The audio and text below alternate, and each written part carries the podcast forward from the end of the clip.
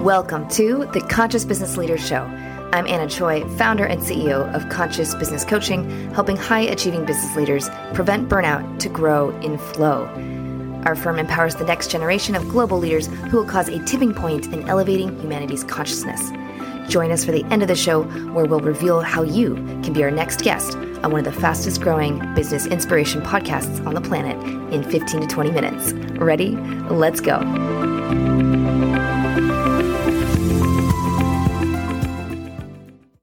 So today we have Adam Clark of Tangible Solutions with us. Thank you so much for joining us, Adam.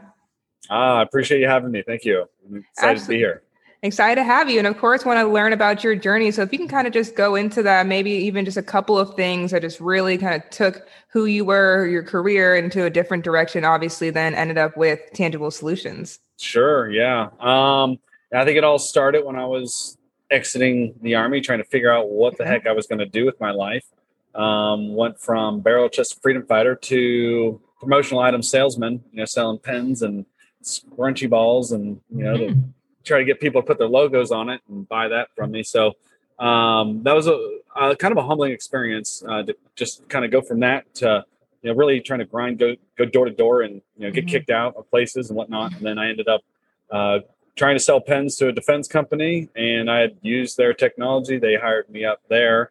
Um, I started to learn a little bit more how business actually works versus you know looking in and thinking you know like how it works.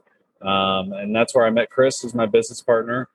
Uh, we started, uh, we got a couple of machines in a garage and we were using mm-hmm. our lunch breaks while we were working for the company to try to go around town and sell our wares or make cold calls in a back conference room that they let us have.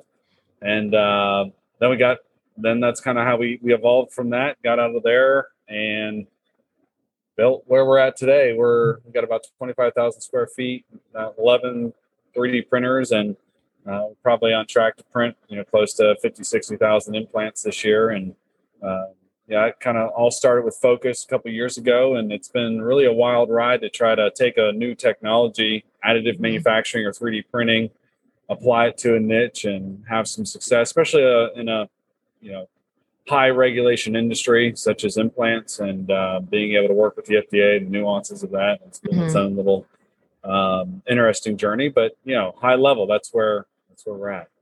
Absolutely. Definitely some different routes that you took in order to get to where you are today. Oh, for sure. You know, it's kind of like old school, like cold calling and whatnot. Campaigning of trying to get the word out of, uh, you know, who we are and what we do and making sure that um, we can continue to recruit people, um, get the word out of, um, like, you know, who we're, who we are and what we do and trying to work with others to be a little bit different.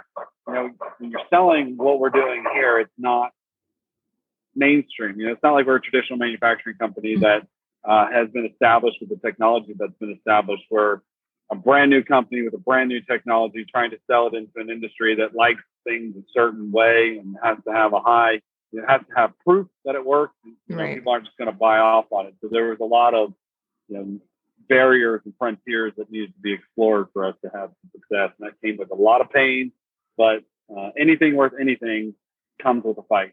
And uh, it's kind of what we kept telling ourselves to stay in it, you know, so we didn't lose our minds, you know, as we went through this whole endeavor. But yeah.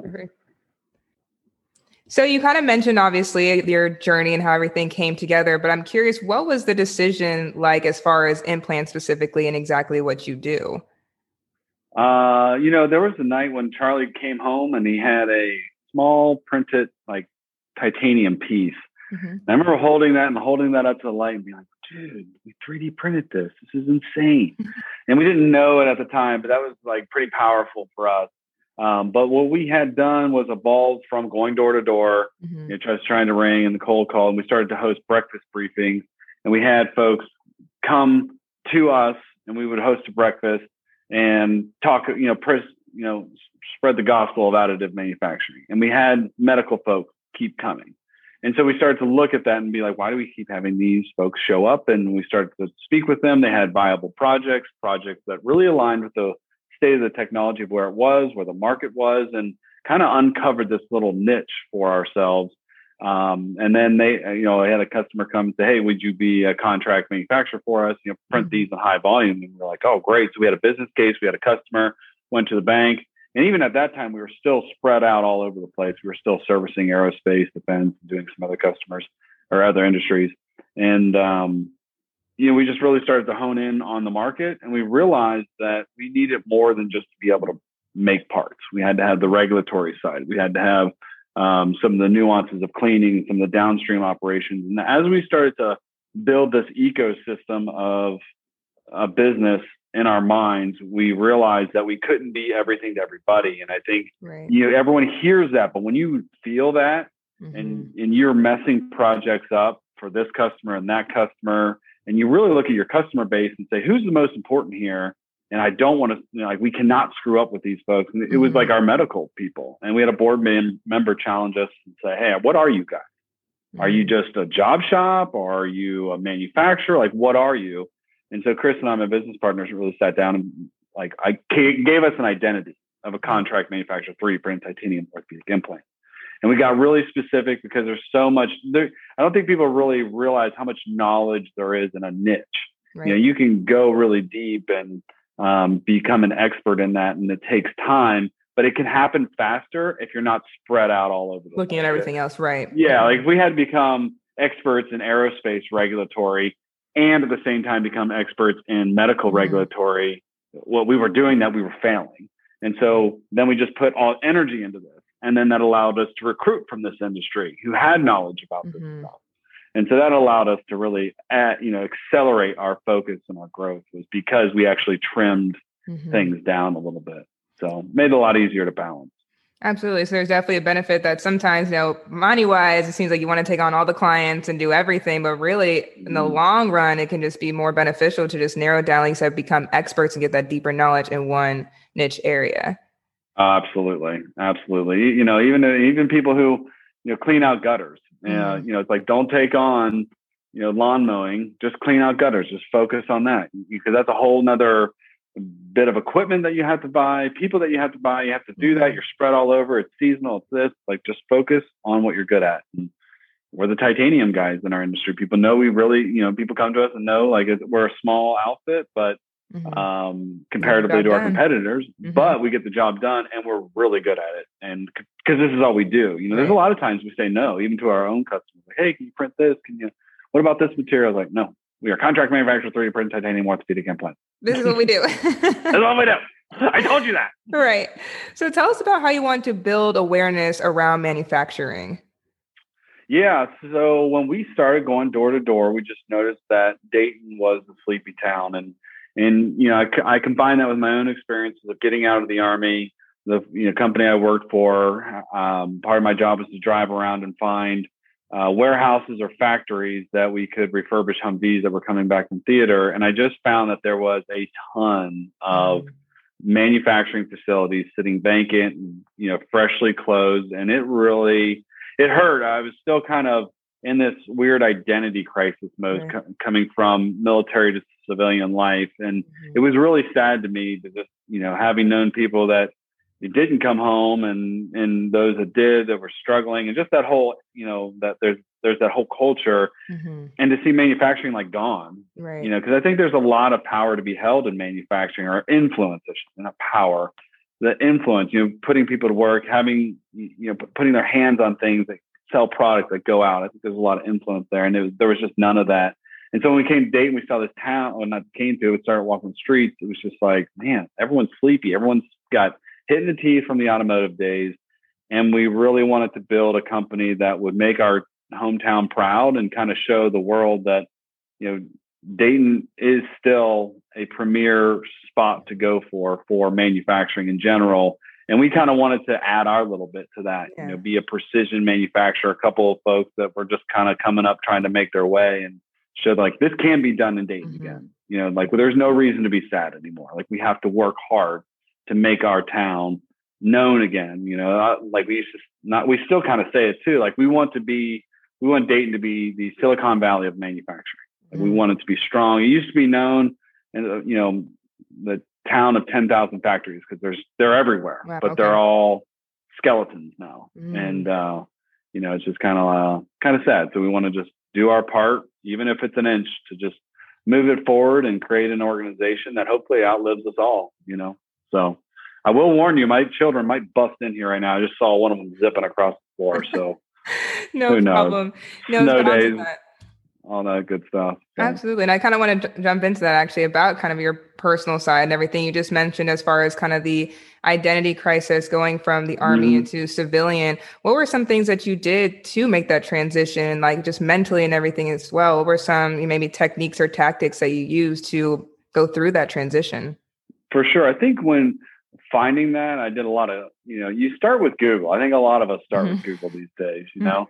Uh, I was joking with someone earlier, and you know, I googled once how to be a CEO. I had no idea. Like, mm-hmm. how do you do this? But as you kind of search and try to figure this stuff out, you start to feel it inside, very unbalanced. You know, there's a point I was just really unhealthy. I wasn't eating right, mm-hmm. wasn't running, I wasn't doing the things that I love to do. You know, I didn't feel like I was having enough time with my children, and I had to work a balance. I had to take some time off, and I st- started to look at started with my physical like like body, like how I felt, because they re- everyone really feeds off the leaders in the organization, especially here because it's still small. We're still grassroots. You know, there's still a lot of energy that I could bring to it. Um, but I wasn't. I was just tired. I was tired, and so like I changed my eating habits. I really did some research on like what do I need to do to get healthy. And I started working out, and we got a little like homemade gym here at the shop. And it was weird at first to start working out while you know I'm working on lunch. Yeah. People are working. It was just kind of like, you know, should I be doing this? But mm-hmm. I started to see people follow that lead. You know, we had mm-hmm. some guys quit smoking. We had some people start working out, and then we started like a lunchtime workout group. And it was like a nice release for me to just like pump some iron, mm-hmm. release the stress, and then go back to work in the afternoon. And it allowed me to get that workout in. So when I got home, you know, I would take a moment, take a yeah. breath. And I think, you know, I think a lot of people do, have do not have significant respect for ponderance, mm-hmm. and I didn't. I still lose it from time to time. But just sitting alone with yourself and putting that phone away, mm-hmm. and you know, because I think like the phones, the dings, like that has really been a detriment to our society. Yes. But I think as leaders, if you're in a leadership position, you cannot be distracted, mm-hmm. and you have to kind of come within yourself and and get a little quieter, do a mm-hmm. lot more listening and I think if you can find that meditative space, like really meditate or, you know, that yoga, like getting into yourself, into your heart. And, um, you know, cause I think like you can lose emotion when you're off balance. You can get angry, you can get sad, and it's not the response that you want to be giving to someone else or the reaction that right. you want to be giving to someone else. So there is a lot of due diligence that one should put into them, into themselves how are they how are they feeling where do they want to go and mm-hmm. and you can't really know where you want to go if you don't take the time to sit down and mm-hmm. listen to your head and let it all like clear out you know, however that is for me it is meditation and and yoga and mm-hmm. and running and working out it's those things for me you know some it might be journaling or something but you have to have an outlet where you can really think about things and take that time and not feel guilty about it mm-hmm. can't feel good because like you're they're all counting on you right to lead them mm-hmm. you know they're joining you and you've got to be able to have that energy and that clarity to get there in your own mind but then you have to take it a step further and say i got to have clarity for them to communicate this out mm-hmm. so they know where we're all going and uh, it takes it takes more brain power um, than we realize to do that and that's okay Mm-hmm. Uh, we just have to be okay with that. I wasn't like I'm sitting here in silence. What? Oh, it's been two minutes. but you got to take that time, and it can like I because I read an article about how Steve Jobs would do it. Just two minutes. Start with 2 mm-hmm. and then you you know over time you get to five, and that's hard to sit there and do that when you're first starting out. But then you know now that now that I've been able to have and it's a practice. It's not mm-hmm. something that you're just like, yep, I do it all the right. time. You know, it's practice. It's a lifelong practice, and mm-hmm. taking joy in that um, I think is probably really important. Your mental state, you know, as people got to be staying, got to stay in check with that. Mm-hmm. And I think it's so important what you said as far as being an example as a leader that it's not only okay, but it's important to try to search those other parts of yourself. We're not trying to just build, you're not trying to just build yourself as a worker or a business person. It's the other parts mm-hmm. too. And like you said, once you started going to the gym, doing these things, other people follow and you're showing like, they do. yes, you need to be taking care of yourself in other ways. We're not, you're not just mm-hmm. here to work. There's other parts of you. You're a human. Absolutely. Yeah. I mean, we really encourage people. We do quarterly meetings now. We used to do month to month, but we've really encouraged people mm-hmm. to take their vacation, take it all, take mm-hmm. it, you know, and we have a use or lose policy anyway, but that's kind of from the early days of just being young and not being able to like build that up and pay someone out or something mm-hmm. if they left. But like, I want them to take, because like we were getting burnt out and mm-hmm. we were losing the advantage um, to continue to grow. You know, it was just like, oh, kind of coming in here, like this should be fun. We mm-hmm. should be just having a great old time. And if you're not having a good time, they're not having a good time, and they're because they're they're following your vibe. Mm-hmm. And if you're not in check with what your vibe is, you you know they're they're gonna kind of just follow right, that. This isn't lost. their mm-hmm. endeavor. This is your endeavor. Like they're mm-hmm. kind of joining you. They may have their own endeavor Mm-hmm. Um, and hopefully what they can learn from you. But like we wanted people to be well rested for when mm-hmm. those times came that we do need you on point, you're ready. Mm-hmm. And it's okay that we got to work a few extra hours. You know, you've got to maintain that balance between, you know, your life, your family. Like that is what is important. That's why we work. Right. You know, we don't work for this. Like we work for our family. And I think if you lose that side of things, like they're not just over here while you do your thing. Mm-hmm. Like they are why you do your thing. Mm-hmm. And so like you, you know, if you're not given to that, it's going to frustrate you at home and then it's going to show at work. And it's shown with me, you know, some eh, you know, some of our managers, you know, sitting mm-hmm. down like, "Hey, I know this experience. I went through it. You uh, lose your computer privileges for the next weekend. I saw you were in here on Saturday. You need to go home and not right, right." So. And so obviously, like you said, you're kind of trying to bring the culture back to Dayton. And then of course you seem like you have a good company culture. So where can our listeners go for more information about tangible solutions or just to connect and learn more about you? Yeah, definitely. Well, we're active on LinkedIn. A lot of our uh, employees are active on LinkedIn. We try to you know push that out there. It's free. Uh, so we like to utilize that. That's the biggest area. And then our website, we are coming out with a new one. So I'm excited to, um, you know, throw that out there, but www.tangiblesolutions3d.com.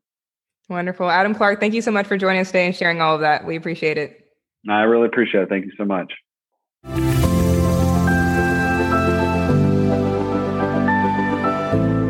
Thanks for listening to the Conscious Business Leader podcast. If you're a conscious business leader or entrepreneur who would like to be on the program, please visit annasunchoi.com slash apply.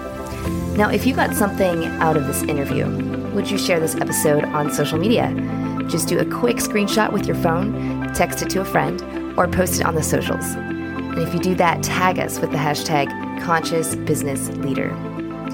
Now, can you also hook us up now to your podcast player and just give us a thumbs up or a rating and review?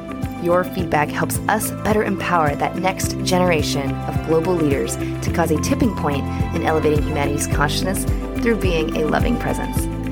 while you're at it, hit the subscribe button. You know why? Because each week you're going to be inspired and energized 15 minutes a day. My name is Anna Choi. Let's connect on the socials. You'll find all the stuff we're doing at annasunchoi.com. Thanks for listening, and thank you for being a part of the Conscious Business Leader movement.